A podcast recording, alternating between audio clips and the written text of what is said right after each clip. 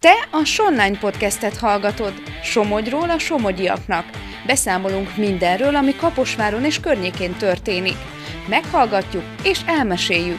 Érdekes emberekkel beszélgetünk, akik fontos munkát végeznek, akiknek különleges hobbiuk van, vagy éppen csak egyszerűen jók abban, amit csinálnak. Ez a Sonline Podcast, Somogy hangja. Tarts velünk, kezdünk! Köszöntöm a Sonline Podcast hallgatóit, Koszorús Rita vagyok. Különleges babák visznek nem mindennapi hangulatot a Marcali Kulturális Korzóba.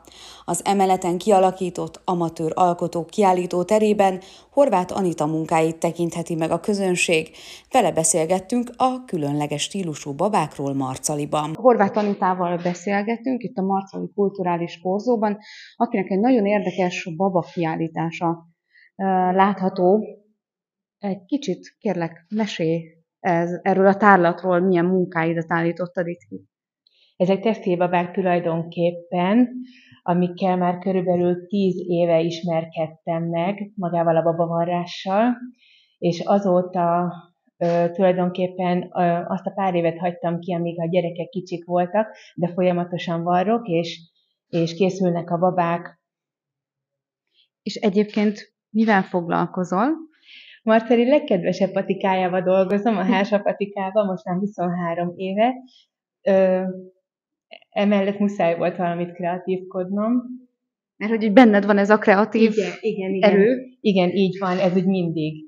És akkor gimibe rajzolgattam, aztán tulajdonképpen kerestem az utam mindig, és akkor most úgy érzem, hogy itt ki tudok teljesedni a babavarrásban. Érdekes stílusúak ezek a babák, amiket készítesz. Erről mesélnél nekünk egy kicsit? Itt vannak ott azok az angyalkásak, uh-huh. meg itt, itt velünk szemben látok egy kicsit ilyen, hát nem tudom, japán ö, rajzfilmekre emlékeztető arcú babákat egy picit.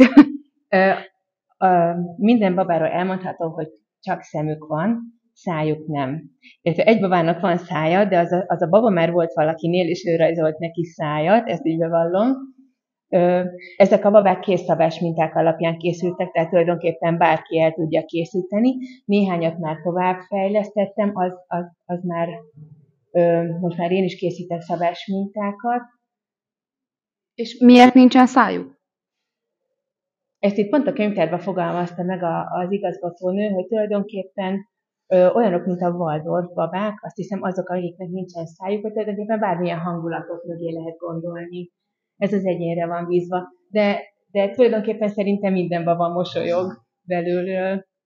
És melyik a kedvenc? Van kedvenc esetleg? Most van, na most a, a flidakáló babák, azok, azok a kedvenceim, ezek újak most.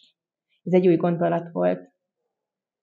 Meddig lehet megtekinteni a kiállítást itt a kulturális korzóban? Október 31-én látható a tárlat, és szeretettel látunk mindenkit. Úgyhogy aki csak teheti, jöjjön el, mert egy nagyon érdekes kiállításról van szó.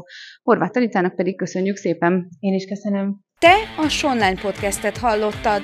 Tarts velünk legközelebb is.